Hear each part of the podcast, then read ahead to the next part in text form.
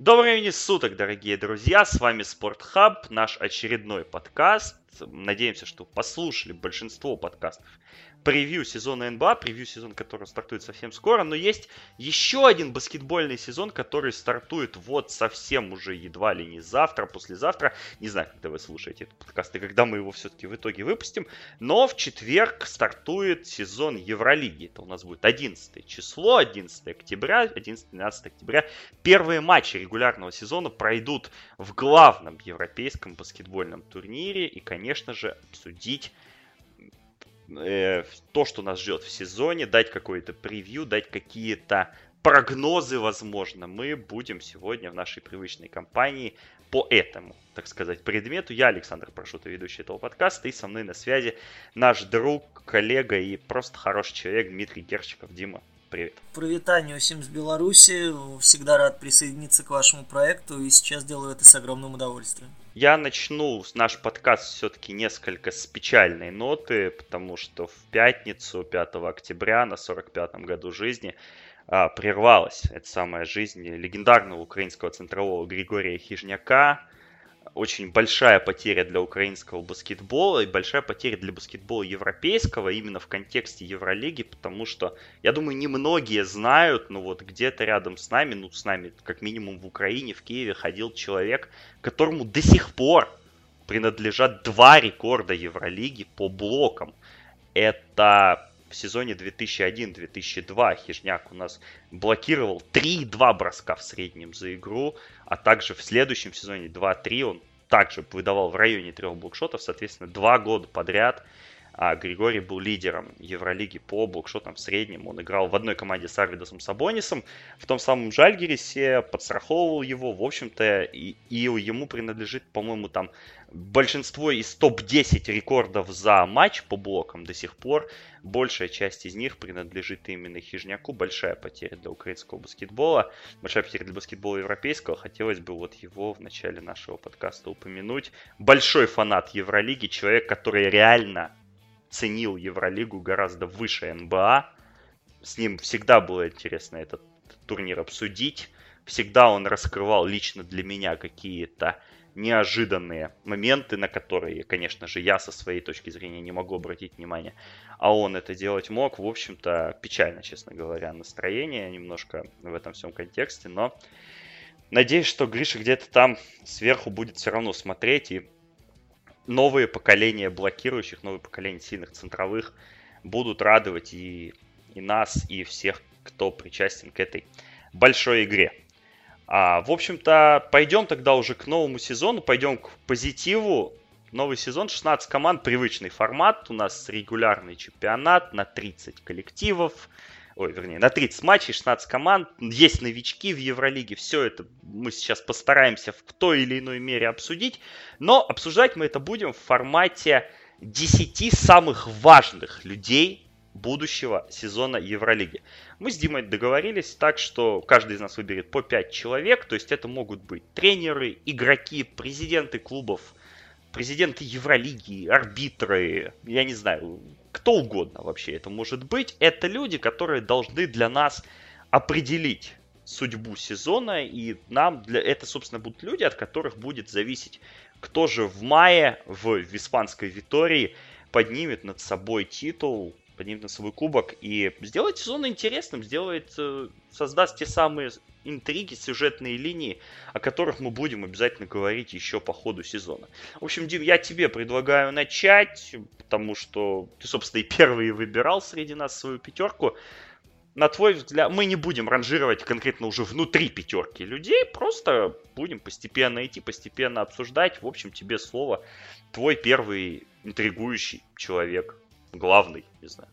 Первый пик, наверное, будет очень Э, с одной стороны странным, с другой очевидным, я бы поставил на первое место нового президента Фенербахче. Ему очень непростое наследие достается, хотя мы вроде как говорим о одном из самых богатых клубов, но проблема в том, что Али Коч заступил на должность, когда Фенербахче потерял очень важного спонсора, корпорацию Догуш, которая платила очень неслабые деньги Фенербахче, в среднем 15 миллионов евро уходит на сезон, вернее, уходила на сезон дотации от этой корпорации. Собственно, мы видели, что Догуш был одно время и спонсором всей Евролиги, поддерживал Фенербахче, сейчас этот контракт разорван. Более того, деньги уходят не только на этот, но и на сезон 19-20. То есть, в принципе, долгосрочное планирование бюджета очень серьезно сейчас подрывается. Как вы, наверное, прекрасно знаете, экономическая ситуация в Турции сейчас не идеальна. Сейчас очень серьезно падает курс лиры турецкой. Из-за этого, кстати, разоряются клубы. Разоряются клубы очень серьезно, если я не ошибаюсь. Так вот, если совмещать и мужской, и женский чемпионаты первой, высшей первой лиги, то мы 10 команд наберем, ну вот прям по щелчку. И причем команды выбывают с истории, команды выбывают, ну вот женский пример Якиндагу, который выигрывал и чемпионат, который выигрывал Еврокубок, собирал очень серьезных девушек, просто прекращает существование на ровном месте. В чемпионате Турции в мужском коллективы проходили процедуру лицензирования, коллективы заявлялись на сезон, но и в связи с э, падением курса лиры уже в процессе формирования состава они сходили с дистанции. Получается так, что сейчас Фенербахче превратился из одного из самых зажиточных купцов на рынке Европы в такого довольно сомнительного игрока. То есть обойма-то у турок осталась очень хорошая. Мы с вами прекрасно знаем, что тот же Никола Мели, да, Слука, Скалинич, то есть ребята Гудурич, Весело они оставили. Да, те люди, которые формировали основную обойму, которые тащили Фенербахче в финал четырех, они вроде как в порядке. Но мы с вами прекрасно понимаем, что не будет денег, не будет подпитки, э, вся эта золотая гвардия начнет потихоньку из Стамбула утекать. Более того, Э, тот самый коч уже рассказывал, что он обещал Желько Абрадовичу, э, что долги перед командой будут закрыты. Однако возникали проблемы, причем проблемы подтвердил даже капитан Луиджи Датоми в одном из интервью, что возникают, возникают финансовые трудности у Фенербахче. Вроде как все понимают, что так или иначе трудные времена должны будут остаться позади. Фенер, ну, бренд, давайте говорить откровенно, в турецком спорте, ему не дадут пропасть. Но очень-очень тревожно за этот коллектив, если мы посмотрим на межсезонную селекцию, у нас только Талия Рейнис и Жафри Лаверн, да, то есть не те люди, э, которыми Фенер мог бы козырять, учитывая то, что притязание на чемпионскую корону у желто-синих есть как коуч будет разруливать ситуацию, как э, будут находиться спонсоры, что будет, если курс лиры из-за проблем с э, взаимоотношениями с Америкой упадет еще сильнее, что будет, если будет отток ключевых исполнителей, и, например, тот же Веселый, да, отправится, да даже по Европе, если он куда-то отправится, я не говорю сразу про заокеанское турне какое-то.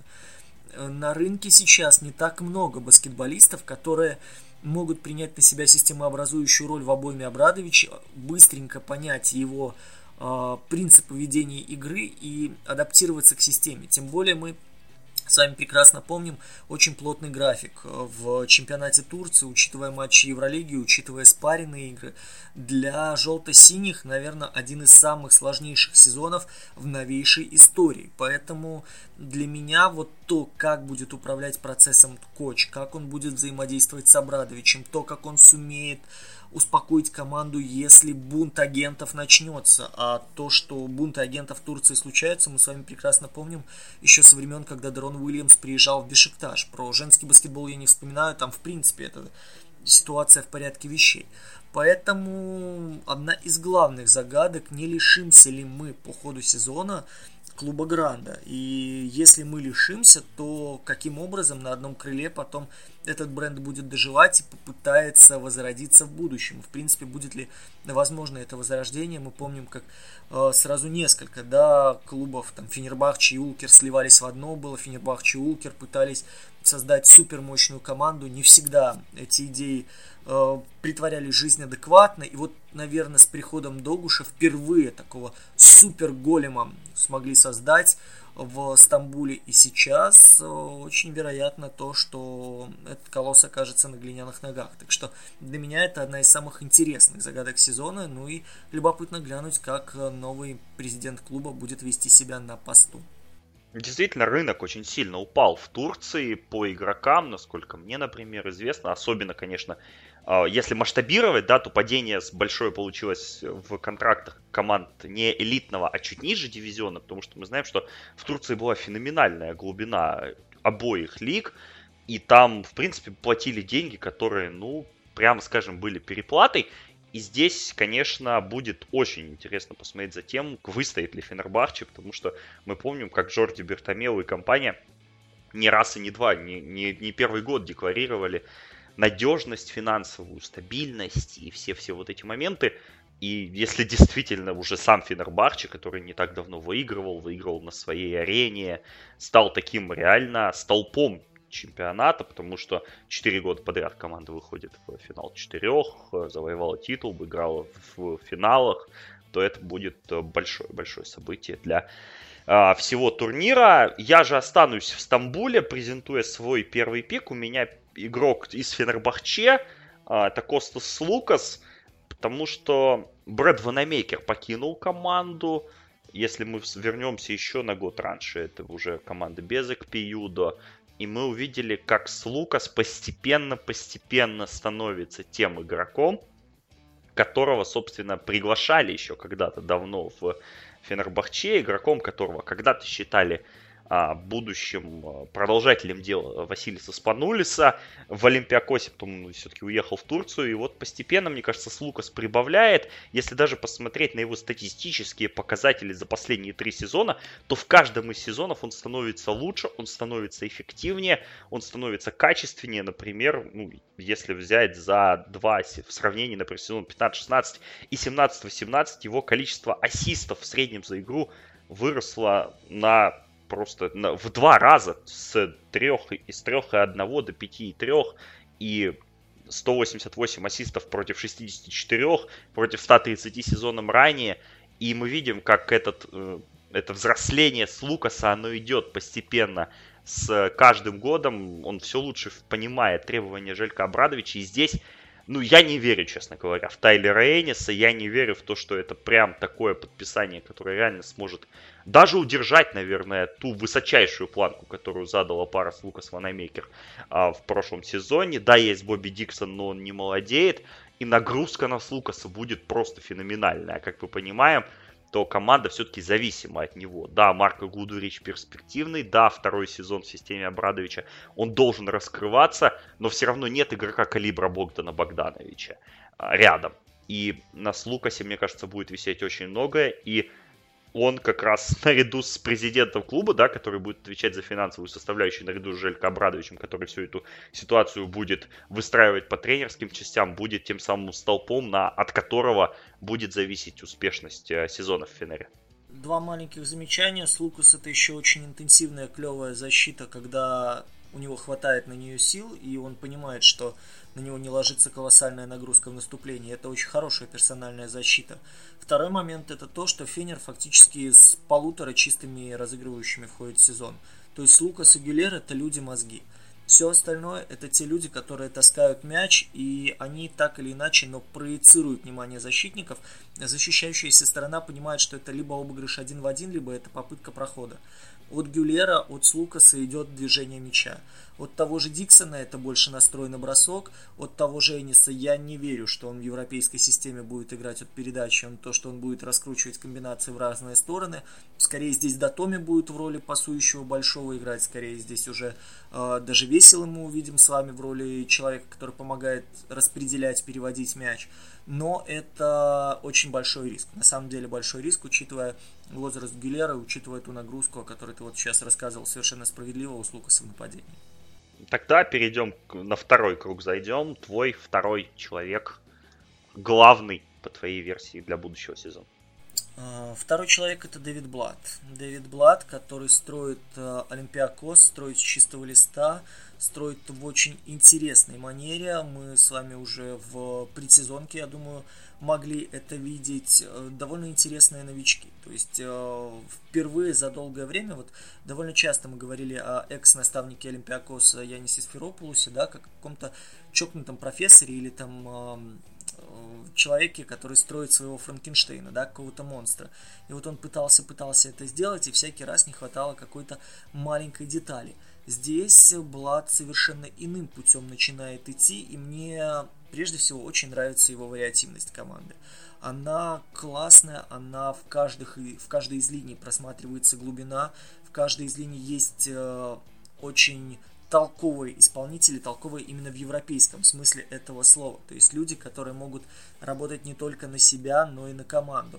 В обойме заложена очень хорошая динамика, интенсивность действий, скорость, опять же, которая появляется у нынешнего Олимпиакоса. Здесь уйма вариантов для игры флангов, уйма вариантов для связок с задней линией, уйма вариантов для того, чтобы вы переходили на легкую или на сверхлегкую пятерку. Э, варианты с утяжеленным каким-то центром, если выходит Милутинов. Здесь единственная проблема, наверное, которая мне кажется, довольно много новых людей для Блата. Его система и наступления, и защиты сложна для понимания людей со средним баскетбольным IQ. То есть вот это принстонское нападение, которое у него лежит в доминанте в его схемах, ну, довольно непросто освоить и на автоматизме его играть сложно. То есть ты можешь подстраиваться, да, ты можешь понять, заучить все точки, куда надо выходить, куда надо отдавать. Но если э, твой партнер меняет что-то по ходу, то перестроиться человеку без мозгов ну, довольно сложно.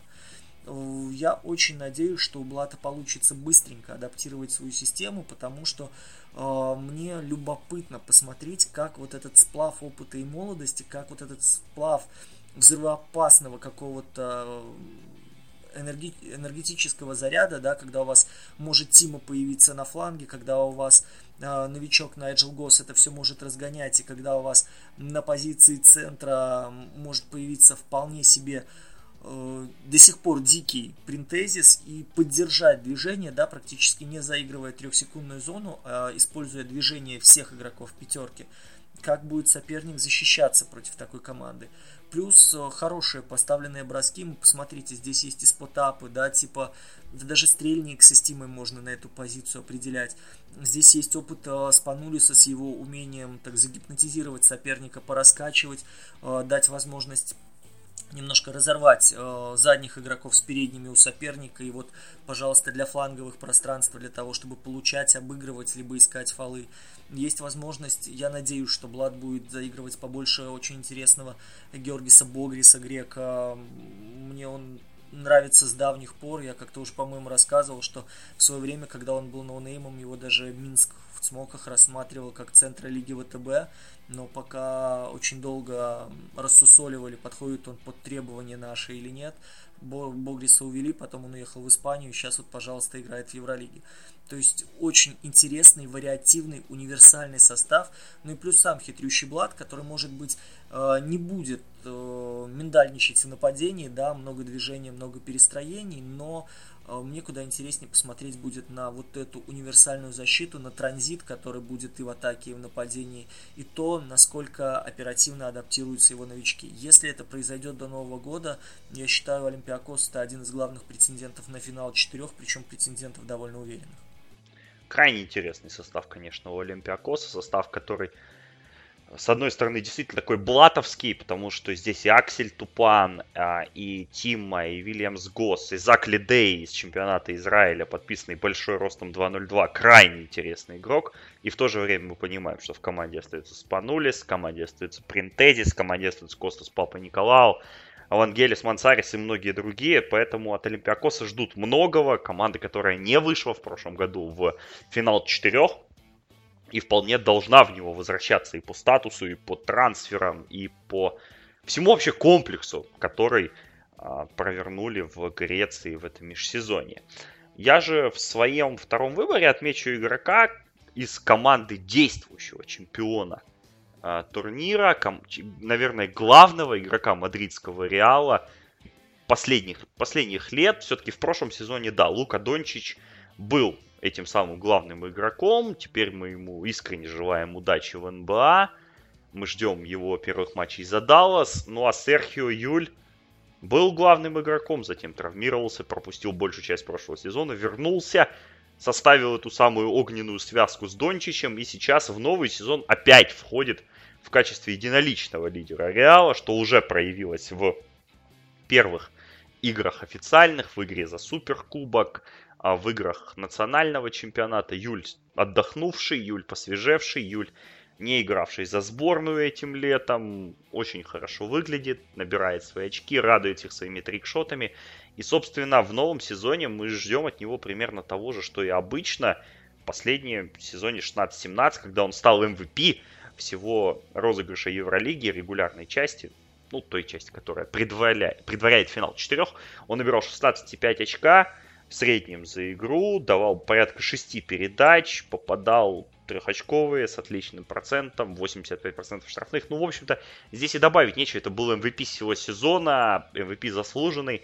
Реал многое, на мой взгляд, сделал для того, чтобы где-то подстраховать Юля, где-то немножко освежить команду, потому что вкладываться опять на э, взрывы Джейси Кэрролла, на 38-летнего Филиппа Рейса, ну, на мой взгляд, немножко опасно. Здесь остался Факунду Компацу, здесь еще, кто знает, когда был подписан Клемен Препелич, который уже себя проявил на старте сезона в игре за Суперкубок в финале, когда он набрал 13 очков буквально за считанные минуты. Аргентинец Габриэль Дек.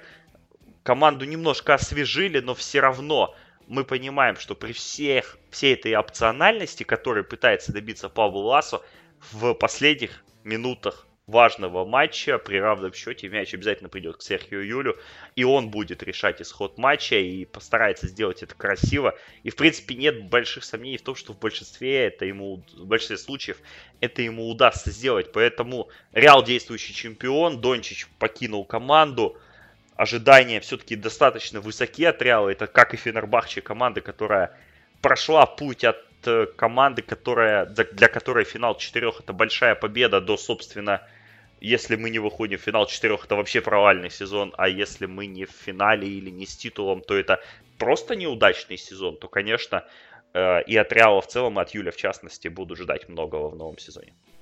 Да, Реал здесь борется с возрастом, Реал борется с тем, что мы не расставили им в плюс, что очень много э, людей узкопрофильных, которые занимаются одним чем-то, но очень хорошо. И сейчас мне Реал очень напоминает оркестр, где Юль дирижер, и вроде бы каждый сам по себе виртуоз, но по отдельности он вряд ли произведет впечатление. И только когда тебе задают нужную тональность, когда тебе выдерживают идеальный ритм для тебя ведения там, музыкальной партии, тогда ты можешь действительно восхищать публику. Сейчас, за исключением Юля, такого человека я не вижу при всей моей любви к тому же Фабьену Казеру. Все остальные довольно уязвимы, все остальные довольно такие очевидные имеют ахиллесовые пяты, да, уязвимости, которыми соперник будет пользоваться. Плюс, опять же, плотный график Евролиги здесь будет серьезно прибивать людей. И, честно говоря, вот от Пабло Ласа каких-то оригинальных ходов по превращению баскетболистов в более вариативных, версатильных игроков, да, мы не видели. И здесь вот подписание Препелича, оно спасает, на самом деле, Реал хоть немножечко. В остальном же пока это команда, которая ходит по очень-очень тонкому льду. Посмотрим, как получится у Реала развернуться в новом сезоне. Тогда твой следующий выбор. Заходим уже на третий круг. Не просто, ну давайте я выберу Ника Калатеса. То есть мой выбор обусловлен очень простым набором факторов. Давайте говорить откровенно. В прошлом году Калатес был реальным претендентом на MVP. Для меня он выдал вообще сверхсезон. Вокруг Дончича был хайп. За ЦСКА очень хорошая группа поддержки была именно игроков по уровню мастерства. У Фенера это гениальный тренер, который мог скомпоновать целый ряд своих исполнителей в сочетание, которое могло поставить соперника в тупик. Калатес совмещал в себе все абсолютно, что только могло быть такого же формата в Панатинаикосе он где-то на паркете принимал решение на шаг быстрее, чем Шави Паскуаль. Он затаскивал, я думаю, если мы поднимем его статистические показатели, его едва не лучший сезон вообще в Европе был. Он решал вопросы по движению мяча, он обыгрывал один в один, он сознательно провоцировал стяжки или сознательно шел в контакты, открывая возможности для снайперов. Он всяким выходом своим со скамейки после отдыха пытался рвануть темп для того, чтобы в аритмии, в которой убаюкивали Панатинаикос, и вроде все привыкли говорить, да, что ПАО это такая вязкая защита, такая команда инертная, которая высасывает, как дементоры, силу из соперников. Вот Калатес всякий раз выходом своим взрывал, и соперник далеко не всегда успевал переключать передачу. И ПАО вот на этих э, качелях умудрялся выбить у оппонента почву из-под ног и лишить этого равновесия. Сейчас, если мы посмотрим на Панатинаикос, по сути ситуация не изменилась. Смотрите, у нас пришел Лэнгфорд, который таскает мяч, который опять будет нацелен на то, чтобы бомбардировать кольцо, доказывать всем, что он по-прежнему звезда и то, что он претендент на приз э, Альфонса Форда. Да? У нас есть целый ряд э, ролевых исполнителей, опять же, при всей моей любви к Лаески, при всей моей любви там, э, к тому же прогрессирующему Лейкявичусу, там, давай вспоминать Ласми, если есть, да, ну, целый ряд ограниченных ребят, которые хороши в подыгрыше, которые хороши для атаки вторым темпом, которые хороши в коллективной защите, но, опять же, они не те люди, которые э, могут э, удержать Панатинайкос на плаву, когда греки скатываются в пике. Очень своеобразный, очень странный состав по совместимости целого ряда легионеров, на мой субъективный взгляд.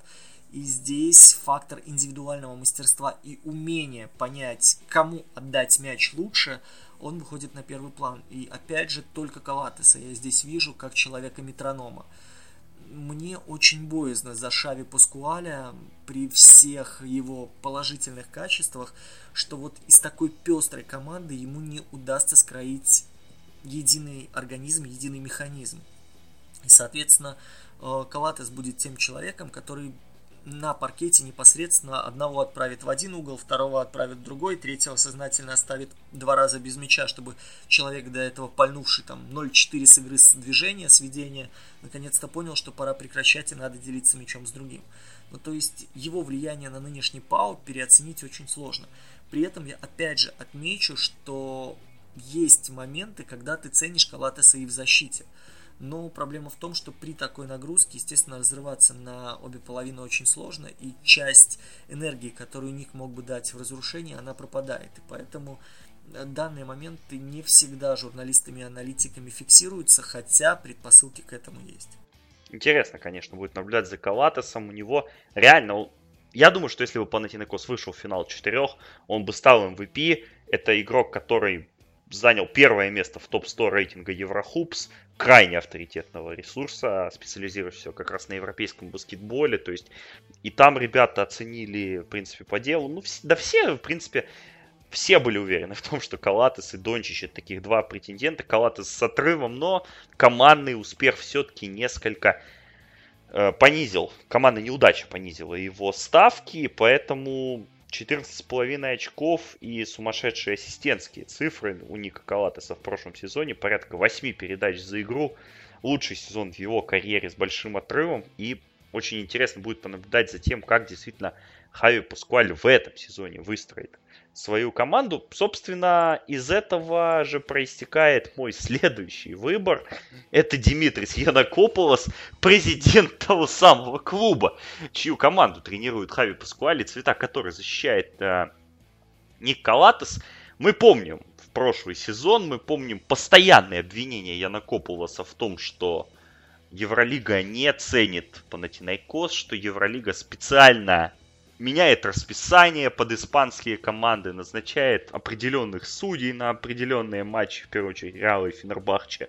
И все это закончилось едва ли не тем, что Панатинекус чуть не вышел из Евролиги. Понятно, что и тогда мы думали, что скорее всего это блеф, но мало ли и здесь получилось так, что Бертомеу и Янакополос договорились, нашли какие-то точки соприкосновения, и Вероятно, даже финал четырех Евролиги 2020 пройдет в Афинах, как уже сообщала греческая пресса. Янукополос до сих пор отстранен э, от э, каких-то там моментов, но я думаю, что этот вопрос уже нормализовался и будет он посещать матчи, в этом нет никаких проблем. Это первая составляющая его интересности и важности. Вторая, собственно, то, о чем ты сказал, что нет особой веры в Хави Паскуаля, потому что действительно Паскуаль работать уже начнет, если я не ошибаюсь, свой третий сезон в Панатинайкосе. Успехи у него вроде бы есть, но они настолько спорадические, настолько вот не, не, не постоянные, и, собственно, нет главного успеха. Команда уже с 2012 года не выходит в финал четырех. И мы помним прошлогодний плей-офф, мы помним, насколько уверенно Панатинаикос выглядел в начале серии с Реалом в первой игре, и чем это все дело закончилось в итоге. И поэтому сейчас вроде бы у него команда подобрана так очень неплохо, очень тщательно. Все те же ветераны, все тот же Кит Лэнгфорд, который должен, в принципе, э, выводить эту команду, вернее, как добавлять до того уровня, тот самый панч, который выведет э, Панатинакос в долгожданный финал четырех. Но мне кажется, что, так сказать, разброс худшего и лучшего сценария для команды в этом сезоне, он достаточно велик. То есть э, эта машина вполне может поехать не в ту сторону. И в этом смысле крайне интересно, как будет вести себя Янакополос, как будет, э, какие решения он будет принимать, как он будет реагировать на происходящее а, какие-то будут штрафы, возможно, мы помним, да, эту прекрасную историю а, про автобус из Турции. Вот что-то из этого, мне кажется, вполне реалистично может развернуться в Панатинайкосе. Вдруг что не так? Я здесь единственный момент э, как бы уточню. Там уже пошли нормализовываться отношения у Бертомео и Янакопулуса. Уже там пошли намеки на мир, дружбу, жвачку, уже начали выказывать взаимное уважение, так что здесь все прекрасно понимают, что в прошлом э, году, в, в прошлом сезоне весной Янакопулос это все сознательно взорвал для того, чтобы немножко похайпить, для того, чтобы немножко поддушить судей, но сейчас э, дальнейшая конфронтация это и имиджевые, и в том числе и финансовые убытки для Евролиги. Поэтому я уверен, что к началу сезона конфликт и вовсе будет затерт, и там про ограничения никто не будет вспоминать, вплоть до следующего момента, когда начнет Панатинаикос потихонечку спадать, да, и надо будет его немножко встряхнуть или отрезвить э, вербальными методами. Так что здесь самый такой большой кризис, пик кризиса уже преодолен, и обе стороны прекрасно понимают, что они играют на одном поле, а не по одну сторону баррикад. Да, возможно, ну посмотрим, как это будет все, все развиваться, но когда уже финал четырех собираются вести в Афину, это значит действительно нормализация близка. Что ж, идем дальше. Твой следующий игрок, твой, твоя следующая персона, возможно, на твой выбор. Моя следующая персона это Нандо Декало. Нандо Декало из ЦСКА. Я по-прежнему его считаю одним из самых важных людей в Европе, которые только есть. Я по-прежнему его считаю лучшим игроком ЦСКА даже нынешнего созыва после всех покупок. Я по-прежнему считаю, что от него очень многое зависит, и от него зависит и сам Димитрий Сатудис, даже с учетом приобретения Дэниела Хекета. А, я прекрасно понимаю, что прошлый сезон его выбивали травмы, но этот человек невероятного глубины понимания баскетбола. А, в прошлом сезоне ему не хватало стабильности. Многие намекали на то, что он где-то читит в том плане, что против э, не самых выразительных соперников у него игра получается. Там, где соперник был пожестче, статистика шла вниз. Но э, давайте говорить откровенно.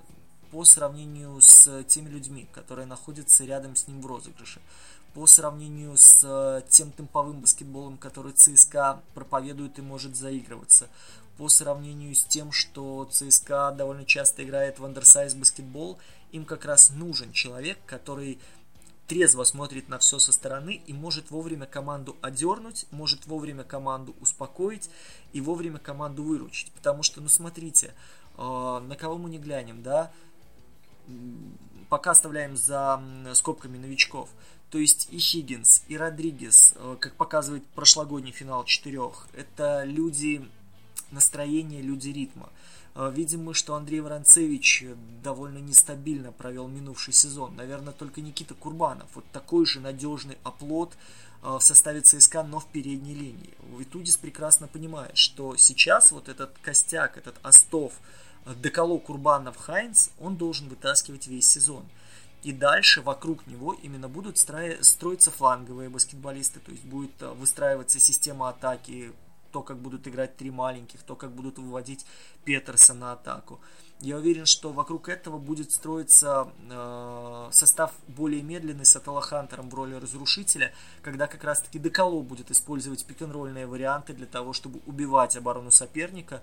И от того, как э, четвертые номера, насколько будут проворный в этот момент, э, будет зависеть то, как стабильно ЦСКА будет набирать очки. Но опять же, задумывать комбинации, оценивать комбинации, выбирать варианты пик-н-ролла будет Деколо, при том, что он, на мой субъективный взгляд, на сей момент лучший в Европе пик-н-ролльный разыгрывающий.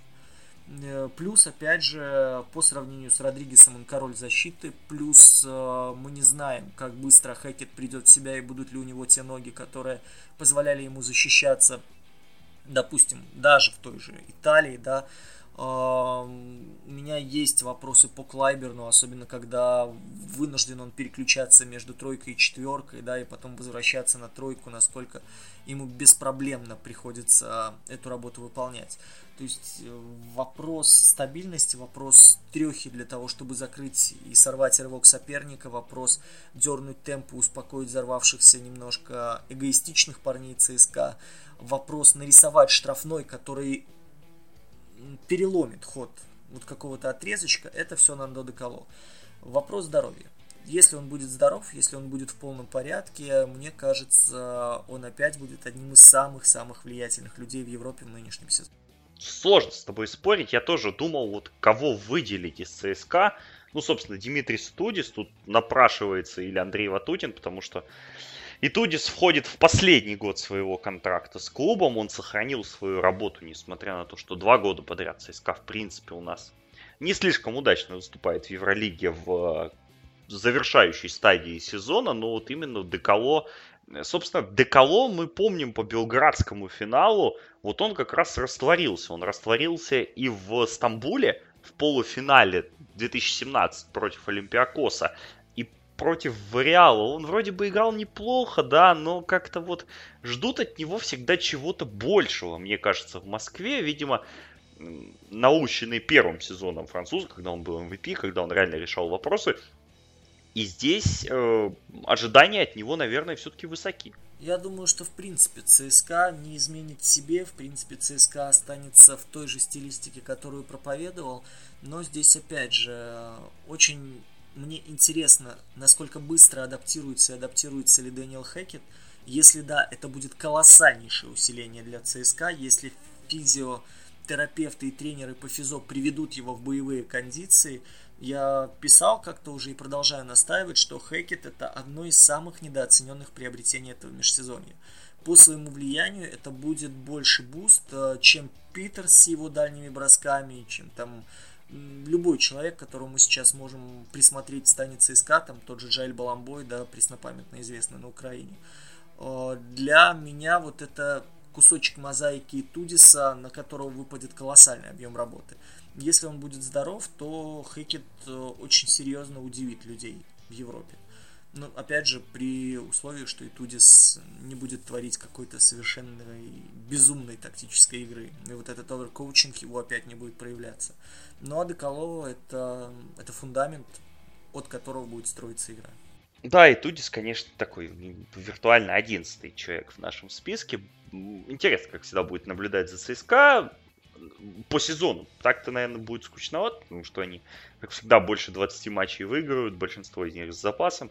Большинство из них красиво, но сезон для армейцев важный, потому что действительно истекает контракт у тренера, и а, здесь какой-то может быть водораздел определенный. Мой следующий игрок, я останусь в Москве, вернее, посмотрю немножко в сторону Подмосковья, это Алексей Швед, а, лучший бомбардир прошлого сезона Евролиги, самый, наверное, бросающий, самый атакующий игрок а, сезона прошлого, потому что больше, чем швед бросал по кольцу, наверное, да не наверное, а точно, не бросал ни один игрок в Евролиге. При этом, конечно же, швед стал ее лучшим скорером. Он э, подтвердил, в принципе, свой класс в играх за сборную летом, да и сейчас в предсезонных играх выглядел а, достаточно здорово. Но как оно будет в новом сезоне, сказать сложно, и все равно мы понимаем, что а, Химки с их достаточно неплохим составом, реально неплохим, и, можно даже сказать, вполне претендентским, а, с Георгиосом Барцокасом, тренером, знающим, как побеждать в Евролиге, знающим, как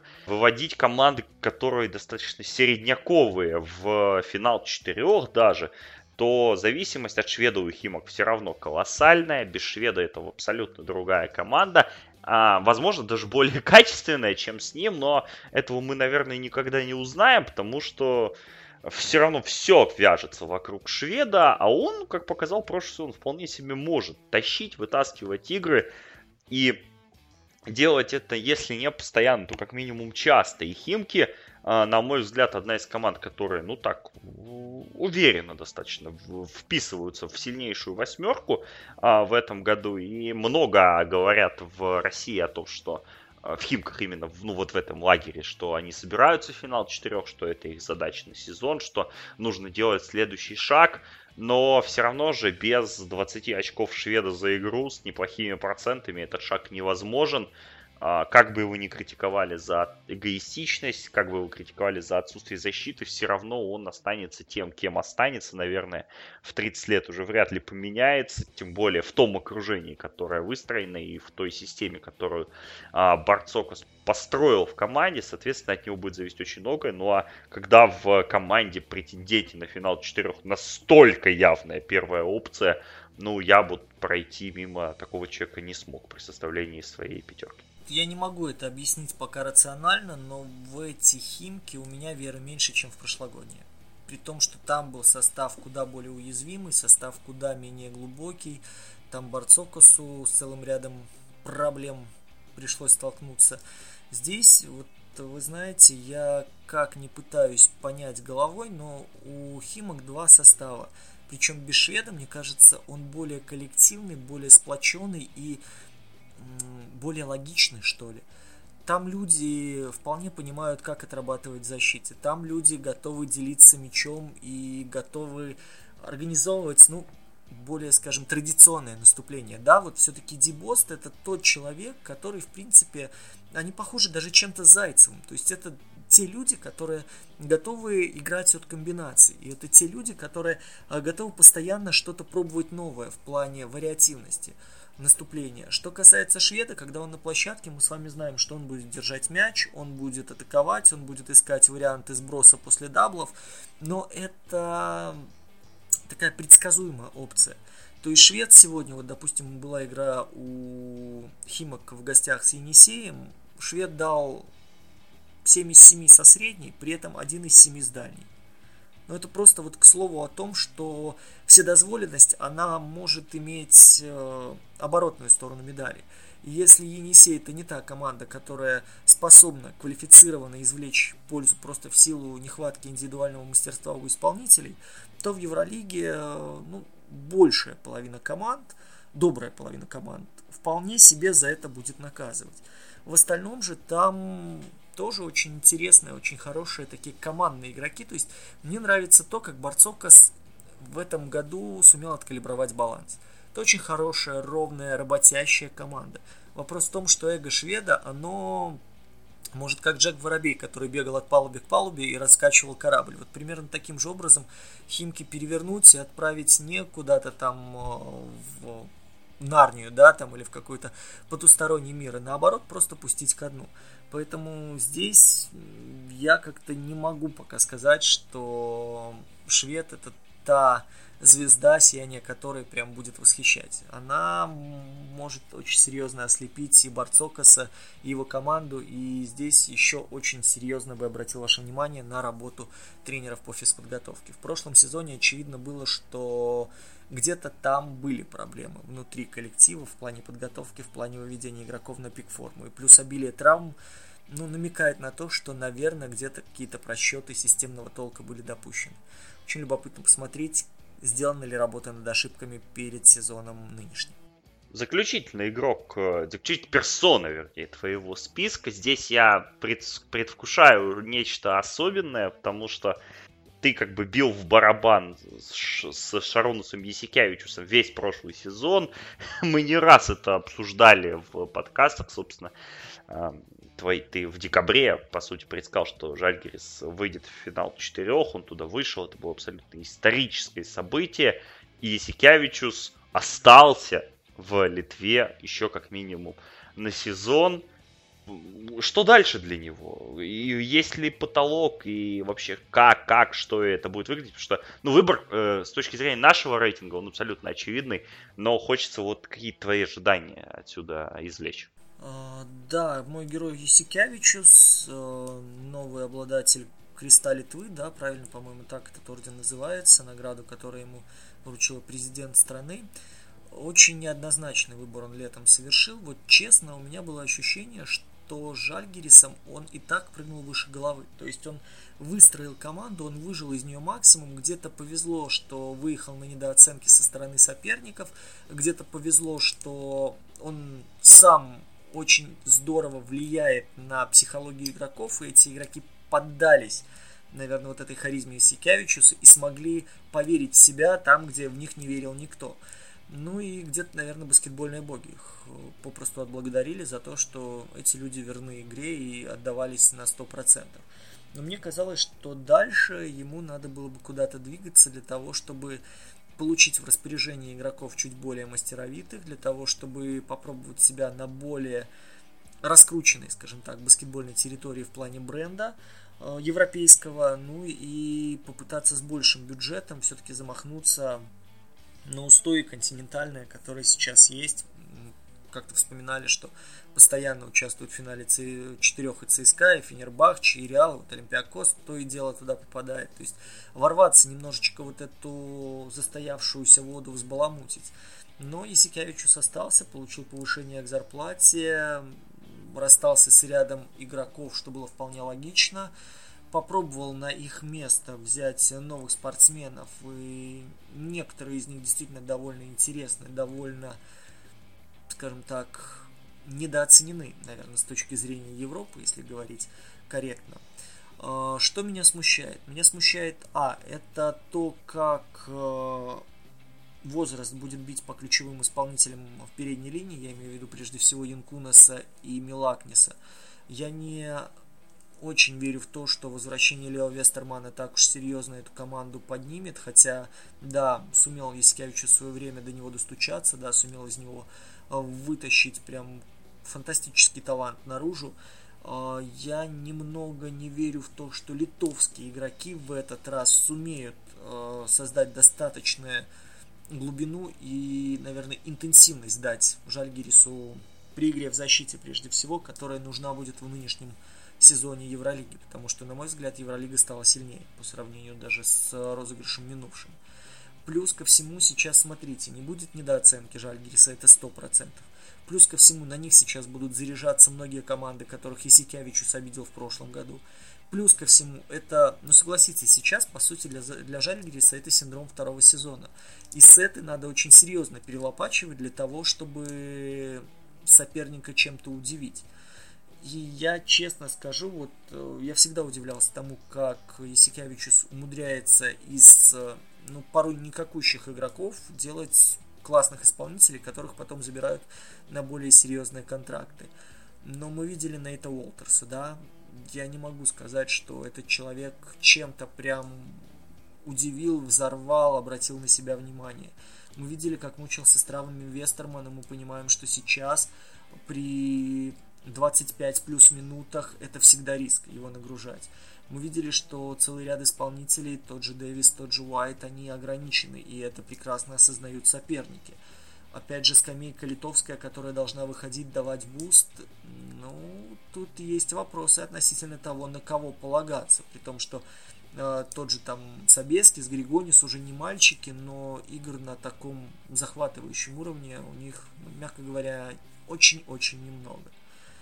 И здесь мне кажется, что фактора тренера, который постоянно влияет на ментальность игроков, может не хватить в силу того, что попросту нет ресурса сейчас внутри у Жальгириса для того, чтобы поддержать мнение о команде и поддержать саму команду на том уровне, которую, которой мы привыкли в прошлом году. Да, будет крайне интересно понаблюдать за Исикявичусом, за Жальгирисом, потому что планка, э, взятая в прошлом сезоне, но она, конечно, высочайшая. Просто никто не ждал, наверное, и даже не мог предположить, что, что так получится, что это будет настолько внушительный сезон для литовцев. И Мискевичус, ну, когда, понимаешь, когда писали о том, что он проходит э, собеседование в Торонто, да, это с одной стороны выглядело несколько фантасмагорично, а с другой стороны, ну а почему нет? Человек добился всего практически, чего можно было добиться с этой командой. Это пиковое достижение, но он заходит на второй круг. И в этом, конечно, интрига а, сумасшедшая. Если так а, закруглять эту тему, ты видишь э, вообще пути для Жальгериса, для хотя бы давай с выхода в плей-офф начнем? Ох, сложно. Вот честно, если мы шагаем от соперников, здесь соперников-то набирается уже под шестерку, под семерку, да? То есть э, очевидно, что ЦСКА, Фенер, э, Олимпиакос, Панатинаикос, Реал – это 5 должны выходить без вопросов. Очевидно, что очень хорошо, очень здорово перестроилась Барса, и мне очень нравится то, в какую сторону они движутся. Это уже 6, и у нас остается два места. Два места, понятное дело, что мы не берем в расчет э, Дарюшшафаку, не берем в расчет наверное, и будущность. Но вот дальше что, что творится. То, что Баскония всех будет отпускать налегке, я в это никогда не поверю. Дома, в Витории, там по ушам будут получать через раз люди. Я не удивлюсь, если в какой-то момент, я не говорю, что на длинной дистанции, но в какой-то момент может что-то проснуться у Макаби. На короткий отрезок, когда либо снимут спахию, либо сами американцы поймут, что надо, блин, перестать позориться и играть в более-менее толковый баскетбол. Плюс, опять же, Жальгерис берет дисциплины игровой защиты. Но когда ты столкнешься с такой же эшелонированной и беспощадной обороной Баварии, да, когда ты столкнешься с каким-то бездумным напором Макаби, э, не Макаби, простите, Милана – тут э, чаши весов будут очень серьезно болтаться. И попытаться, вот как в прошлом сезоне, впрыгнуть в последний вагон и там к зиме подержаться ближе к шестерочке, к топ-6, потом поплавать между шестым и седьмым, потом уцепиться, чтобы сразу не попасть на топ, а да, и подняться еще повыше. Мне кажется, сейчас этот фокус не пройдет, и сейчас, опять же, из-за отношения соперников, из-за очевидных слабостей Жальгериса, так вот э, проползти в топ-8 наверное, будет возможно, но архи сложно. И опять же, именно с позиции проползти. Что ж, будем наблюдать за Жальгерисом. Конечно, одна из самых интригующих вообще историй а, будущего сезона. Я тоже буду закрывать свою пятерку и закрою ее игроком а, команды Баскония, о которой мы только что говорили, Торники Шенгелия. История, кстати, чем-то похожа на историю Исикявичуса, только у Шенгели контракт не заканчивался с клубом, но он его просто продлил и продлил, отклонив несколько предложений из НБА, насколько известно, причем подписал контракт очень выгодный, очень вкусный. Шенгелия, который реально очень сильно спрогрессировал в последние несколько лет. Мы помним, что в НБА из него такого достаточно комичного персонажа сделали. В НБА он все-таки уезжал еще в статусе молодого и перспективного. Там не заиграл, много раз его меняли. В итоге он вернулся в Европу и постепенно-постепенно набрал такой ритм, что сейчас, на мой взгляд, это лучший игрок позиции 3-4 во всей Евролиге. Игрок феноменально мощный, скоростной, умеющий делать на площадке по большому счету все, и настоящий лидер Басконии. Ну а простая причина, по которой я его включил в этот лист, мы знаем, что Баскония у нас не так давно была в финале четырех, это было в Берлине два года назад, но Баскония это команда, у которой больше всего выходов в финал четырех среди нынешних команд Евролиги, которые титул не выигрывали. Поэтому для Басконии, которая принимает финал четырех в будущем году, в 2019 в Витории, крайне важно, во-первых, туда выйти, во-вторых, конечно, будет за, побороться за титул. И без сильной игры Шенгелии эта задача практически непосильная, потому что в прошлом сезоне он набирал 13,7 очка и давал порядка 8 подборов, 7,5 подборов за игру, и все это выглядело очень внушительно. И сейчас, в принципе, перестроенный состав команды, не, несколько перестроенный, но Педро Мартинес у руля, тренер, который очень круто оживил в прошлом сезоне после неудачного старта команду, которая до последнего боролась э, за плей-офф, вышла туда, и в плей-офф выглядела достаточно достойно с Фенербахче. Кто знает, если бы Джейсон Грейнджер не пропускал два первых матча, возможно, все могло бы пойти иначе. Э, точечные хорошие усиления в лице, в первую очередь, Шивона Шилца, одного из ключевых игроков прошлогоднего Трента, вице-чемпиона Италии, аргентинец Патрисио Гарино, американец Дарун Хиллиард, в общем-то, и Пуарье, и Фортман, э, и Лука Вильдоза должен прибавить. Но во все крутится вокруг Шенгелии в этой бригаде. И во многом, конечно, это самое, этот самый челлендж по выходу в финал четырех, в домашний финал четырех, что мы знаем не так и легко, что удавалось по большому счету в последние годы считанным командам, это во многом будет на его плечах. В принципе, баски, они так планомерно, постепенно, постихоньку, потихоньку пытаются создать коллектив, который чем-то напоминает мне Жальгерис. То есть это опять же люди, которые не котируются в Европе, люди, которые известны, допустим, да, в узком кругу. То есть, понятное дело, что есть парни калибра там Уэртоса, калибра Джанинга, тот же Шенгелия, о котором ты говорил. Но на них смотрят, знаешь, сверху так снисходительно, что, ну, окей, там горстка солдат, и бог пойми, какая рухлить еще, которая завалялась где-то там в чулане, ее достали на свет божий. Но мне кажется, что Мартинес любит как раз-таки из таких парней, из ноунеймов, выстраивать постепенно, постепенно, так этаж за этажиком, э, плотную, очень хорошую команду, такой дом, самый настоящий, знаешь, как у нас говорят, мур, то есть э, стену. И дальше уже, может быть, это будет не самая красивая игра, может, это будет не самая атакующая игра, может, это будет э, не самая, порой даже логичная игра, но мне кажется, она будет давать результат. Но, опять же, смотреть, наверное, за игрой Басконии будут больше любители Евролиги, чем э, люди, которые хотят получить кайф от баскетбола и прочувствовать его драйв. Но мне кажется, все равно драйва будет хватать, особенно в домашних матчах, там при сумасшедшей поддержке трибун. Тот же Шенгелия пару раз убежит в быстрый отрыв, где-то додонканет, и взрыв обеспечен, и, возможно, это поменяет ход какого-то определенного матча, что бывало в прошлом сезоне.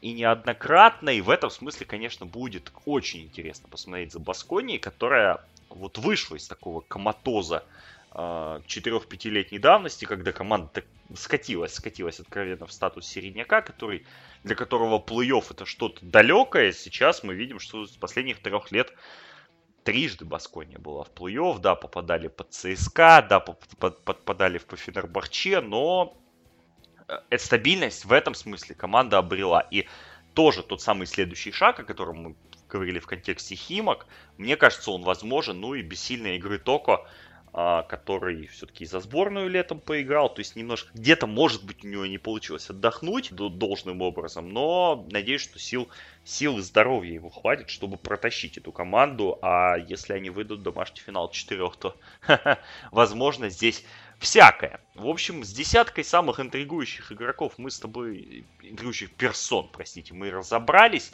Конечно же, я не мог тебя не отпустить без прогнозов. Мы тут недавно баловались а, различными прогнозами на NBA.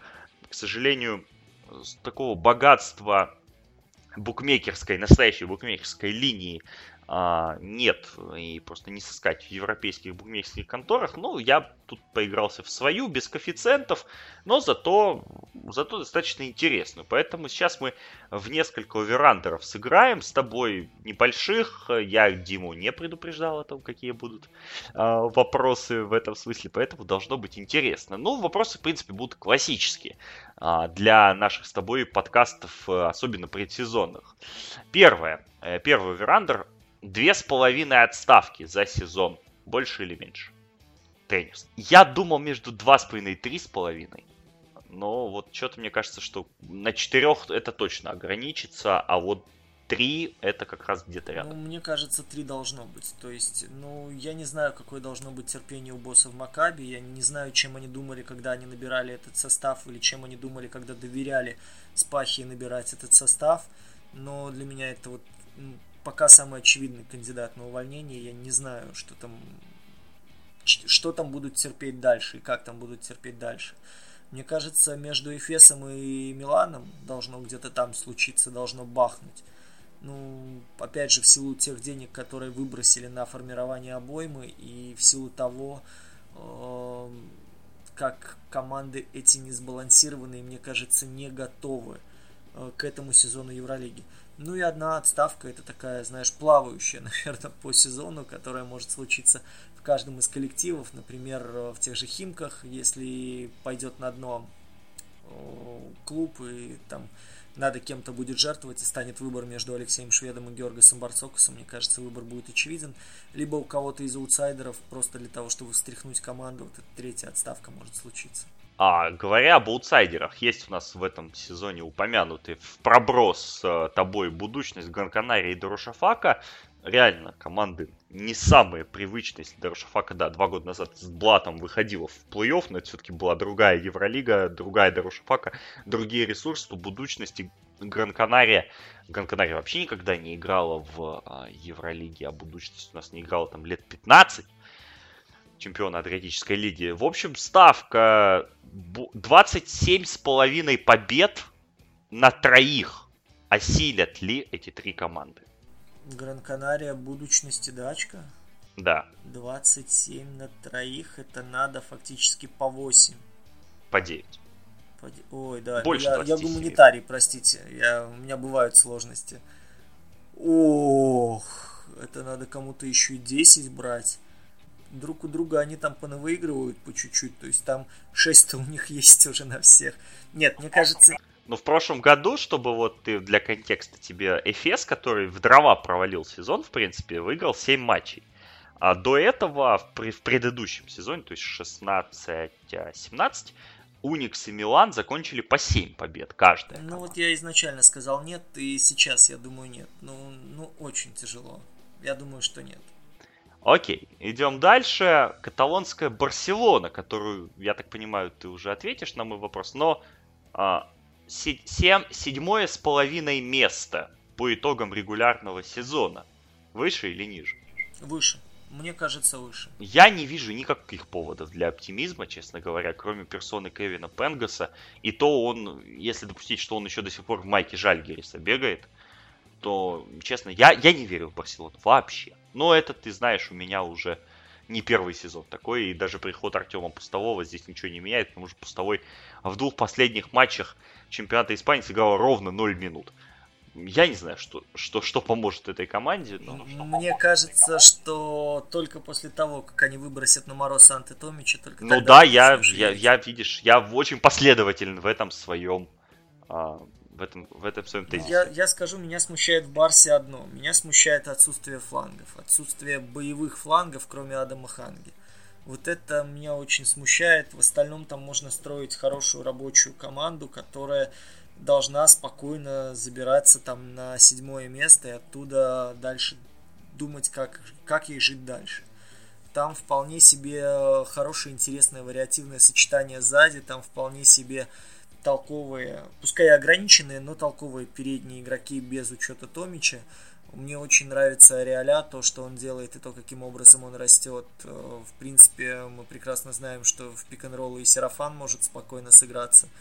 Так что здесь, честно, вот один-два фланговых игрока в обмен на ну, на того же Томича, да, и я бы в Барсу вообще с огромным спокойствием верил бы. Но здесь отсутствие флангов, оно, конечно, играет против меня как прогнозиста, но мне кажется, что должны. Должны они... Ну, я, кстати, в этом контексте очень удивлен, что они выбросили на улицу Ракима Сандерса. Да, он много пропустил из-за травм в прошлом сезоне, но как раз когда Пешич пришел тогда в э, январе-феврале, и они начали выигрывать, они обыграли Реал, причем с запасом обыграли в финале Кубка, Сандерс как раз был фундаментальным игроком для той версии команды, но потом он где-то опять пропустил. Мы, конечно, может быть, там со здоровьем пол, полный швах, и мы этого не знаем, но э, Сандерс был очень хорош и, в принципе, как раз такой прототипный свингмен современный. Я думаю, мог бы им помочь. А, та же самая ставка, седьмое с половиной место, выше или ниже, Макаби Тель-Авив? Ниже, ниже. Ты не веришь в Скотти Вилбекина? Я не верю, когда в одной команде собирается банда, которая может сформировать целое гетто. А все остальные игроки, вроде как представляющие Евролигу, оказываются в подавляемом меньшинстве. Я не верю, что в этой команде будет адекватный вожак, который может направить всю эту энергию и всю эту силу богатырскую, которая накоплена организмами игроков в позитивное русло. Здесь нет таких игроков, как Дерек Шарп, здесь нет таких ребят, как Дэвин Смит, здесь нет такого тренера, который мог бы при надобности надавать в буквальном смысле самым зарывающимся баскетболистом. И мне кажется, что принципы комплектования, вот те ошибки, которые были допущены в прошлом году, они ни разу не были учтены в этом. Я в контексте Макаби только добавлю, что в заявку на сезон у Макаби попал 17-летний Дэнни Авдия, местный воспитанник клуба. Это следующий большой европейский проспект. Это такой себе Dragon Bender трехлетней давности. Конечно, другие игроки. Я имею в виду, что я думаю, что Макаби по сезону будет его потихоньку подпускать к составу. Возможно, какие-то минимальные минуты он будет получать. И этим очень сильно поднимет интерес к команде в целом, потому что Авдия это игрок, а, которого на обоих летних чемпионатах Европы до 20 до 18 лет, на которых он выступал, на него целенаправленно ехали смотреть люди из NBA, а, генеральные менеджеры, топовые скауты и прочее, прочее, прочее. Поэтому вот за этим парнем нужно последить, потому что в чемпионате Израиля на старте он уже играет, и потенциал у него просто сумасшедший. К своим 17 он играет, ну, это, это очень крутой проспект. Но про проспектов мы будем говорить немножко позже. Это так вот в контексте а, конкретного клуба я добавил, раз уже к слову пришлось. Следующее предложение мое к тебе. Испанские клубы в плей-офф.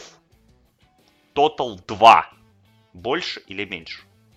Ох, ну если я уж пропихнул Барселону, надо быть последовательным. Тогда как минимум Реал и Барса там будут. То есть, если я ставлю да, то это возврат, да, получается? Да. Я не проиграю как минимум. Поэтому я скажу да. Ну, я вот, я считаю, что тоже да, потому что я верю в Басконию. Я, я, я понимаю, что Гран-Канария здесь будет набираться опыта. В Барселону я не верю. Но допускаю, допускаю, что они могут, но в Басконию я верю а, гораздо больше. Ставка один клуб из Турции в плей-офф. Да, конечно. Конечно, Фенербахче будет в плей-офф без вопросов. А если полтора? А... то меньше? Нет, да, наверное, нет. Нет ну, не знаю, я пока смутно представляю, как, в принципе, будет строиться нынешний ФЕС. Я, в принципе, пока очень смутно представляю, каким образом Маргина Таман уживется со всеми этими людьми, не поссорится ни с кем, когда они начнут турки воевать с турками, потом турки начнут воевать с американцами, потом американцы начнут воевать друг с другом, а все потому, что тренер стравливает их для того, чтобы повысить свой авторитет. Поэтому нет, нет, ну ну, ну не знаю, нет. Я все-таки останусь на ней. Но Дорошафаку, кстати, я видел э, вживую в предсезонном матче. Правда, это была игра против Тарина Ларри Брауна, которая тогда и совсем не напоминала команду. Это скорее был просто набор игроков. Дорошафаку очень уверенно выиграла. Там есть интересные игроки в Дорошафаке. В первую очередь э, пара больших Джереми Эванс, Майкл Эрик. Но как это все будет работать на уровне Евролиги, я, честно говоря, не совсем понял. Очень интересно, кстати, будет понаблюдать за Жанисом Пейнерсом в Евролиге, потому что игрок, который всего три года назад, четыре года назад играл в МБК Николаев в десятой команде той украинской суперлиги, а сейчас уже поднялся реально на уровень э, какого-никакого игрока ротации в э, команде Евролиги. Это будет, э, как по мне, достаточно а, интересный предмет для наблюдения и просмотра. Следующий выбор, мы приближаемся к концу Димитрис и Тудис. Больше или меньше 0,5 лет в московском ЦСКА, начиная с 1 июля 2019 года. О, хорошая ставка. С 1 июля 2019 года? Ну, то есть, пройдет ли он Мне следующий... кажется, меньше. То есть, его уволят? Мне кажется... Ну, не продлят контракт. Это будет, наверное, более корректная формулировка. Мне кажется, что ЦСКА с нового сезона а, будет искать новый вектор развития. Да, вполне возможно, ну и зная историю этого клуба, их э, некоторые тенденции, вполне себе реальны. Ну, видишь, я коэффициенты не выставляю, но если бы выставлял, то я думаю, это где-то был бы 1,6. А если так, в процентах... При том, что я говорюсь, при том, что ЦСКА будет показывать очень симпатичный баскетбол. Причем ЦСКА будет показывать, наверное, один из самых современных баскетболов, который мы сможем увидеть в Европе, в Еврокубке, в Евролиге, в Лиге Чемпионов и в Кубке ФИБА. Окей, ну, в принципе, у них это было последние годы вполне себе исправно. Последний over-under, который тебе нужно заявить. Греция. Полтора клуба в финале четырех. Умеешь поставить тупик, ладно. Полтора клуба. Полтора клуба. Сложно. Сложно это. Ну, понятно, что я не рискую деньгами, поэтому я могу сказать сейчас да. То есть ты веришь в то, что Панатинаикос все-таки прорвется? Ну, на данный момент, до начала сезона, до того момента, как мы увидим, э, каким образом люди адаптируются, что там перестраивается, как ведется, это все теория исключительно на бумаге. На бумаге я бы сказал, что да. На бумаге я бы сказал, что сейчас я бы в финал четырех отправил ПАО, Олимпиакос, ЦСКА и Фенербахче. А, тогда перейдем к, к таким более стра- э, пространным или прозрачным, или, не знаю, непрозрачным прогнозам. Если вот взять 16 команд и убрать ту шестерку, которую ты выделил так для себя немножко раньше, для выхода в плей-офф, назови мне команду а, из оставшихся там 10 выходу в плей-офф, которой ты реально удивишься. Ну, не считая, допустим, я все-таки думаю, будущность Дорошафаку и Гран-Канаре. Милан. А ты бы хотел эту команду видеть в плей-офф? Нет. Ну, у меня вообще ничего не ёкает. В этой команде собрана уйма талантливых ребят. В этой команде собраны шикарные исполнители. Э, если Пьяниджани построит из них, сумеет вернуться вот на свой пик сиеновский, построит из них команду хорошую, сбалансированную уровня плей-офф, э, я скажу, что это, наверное, будет самое яркое тренерское возрождение за последнюю пятилетку. Но, честно говоря, из того, что я видел в прошлом году в, в исполнении Милана в финальной серии сезона, и то, что я видел в исполнении Милана в предсезонных матчах этого года, я думаю, что тренерского возрождения мы не увидим. Хотя Майк Джеймс очень даже неплохо туда вошел, но там очень-очень разные защитники, очень разные по стилистике, там очень разные по стилистике форварды. Там надо, мне кажется, обладать просто каким-то провидением, чтобы понимать и успевать комбинировать людей для того, чтобы они приносили пользу и для того, чтобы они не вредили друг другу. То есть ты можешь выставить отличное сочетание для нападения, но в защите через них будет наливать как минимум на очко на полтора больше. Ты можешь выставить защитную пятерку, которая будет сушить, но ты тогда сам будешь просто как дятел долбиться в дерево, пытаясь заковырять хоть что-то в чужую корзину.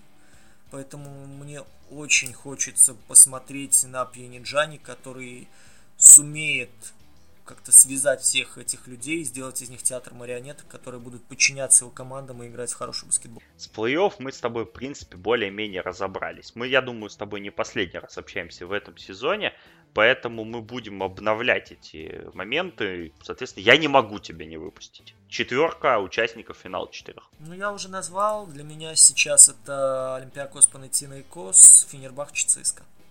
В тех составах, в которых они есть сейчас. Ну, понятно, что мы это будем обновлять, как бы, да, будем общаться. Я считаю, что все-таки это Реал, ЦСКА, Фенербахче и Олимпиакос. Пока так. Но я думаю, что у Панатинайкоса есть шансы на прорыв. И я все-таки, ну вот хочется мне верить в Макаби. Э, потому что Скотти Вилбекина и Тарика Блэка я люблю всей душой как игроков вот тех своих предыдущих клубов, предыдущих версий, где они играли. Мне кажется, что Тарик Блэк это вообще едва ли не самое недооцененное подписание лета в европейском баскетболе, но тоже очень большие сомнения в способности Спахи все это отменеджировать, и реально все-таки Деандре Кейн остается, значит, Вилбекин не будет иметь полной, полноты власти, да, когда у него была в Доршафаке в прошлом сезоне. Есть еще Джереми Паргу, я вообще не знаю, на кой черт он там упал. Поэтому, да, тяжело, конечно, поэтому остановлюсь, собственно, на Реале, Фенербахче, Олимпиакосе и, и ЦСКА. Твое последнее слово болельщикам перед стартом сезона Евролиги? Наберитесь терпения, поначалу будет, наверное, сложновато вкатываться в сезон, присматривайтесь к деталям, они в этом сезоне будут чертовски интересны. Э, задавайте вопросы, мы постараемся их копить, опять же, посредством социальных сетей и в подкастах будем стараться на них отвечать. Ну и просто получать удовольствие. Евролига это клево, если не относиться к ней с пренебрежением и считать, что в Европе играют более медленный и скучный баскетбол, то здесь можно для себя нарыть очень-очень много интересной информации, которая вам поможет лучше понимать игру и почувствовать в ней истинный кайф, который в ней заложен. Да, нечего мне к этому добавить. Очень правильные слова. Тоже будем смотреть, будем смотреть много. Будем общаться еще на эту тему. В общем, это было наше большое превью сезона Евролиги. Сезона, который стартует 11 октября. Рядом матч 11-12 первый тур. Затем, как обычно, будут недели, где будет по два матча. Таких недель, по-моему, будет 8 по ходу всего сезона. В общем-то, смотрите Евролигу сейчас много где можно, в принципе, ее смотреть а, в более-менее свободном доступе. Делитесь своими впечатлениями, и мы, конечно же, ее будем обсуждать а, по сезону, надеюсь, неоднократно. Подписывайтесь на наши подкасты, следите за обновлениями. А, мы справились с сезоном НБА, у нас идет сезон НФЛ, мы обещаем исправиться по футбольной, по сокерной, так скажем, части, потому что э, давно не было у нас подкастов на эту тему, но все, всему свое время, сезон такой начинается, уже начался, и набираем, набираем ход вместе а, с командами. Дим, большое тебе спасибо за то, что к нам снова присоединился. Всегда рад поучаствовать в вашем проекте. Надеюсь, что еще не раз услышимся по ходу сезона. Я, Александр Прошута, провел для вас подкаст. Смотрите Евролигу, смотрите баскетбол, следите за нашими обновлениями и всего вам самого доброго. Пока.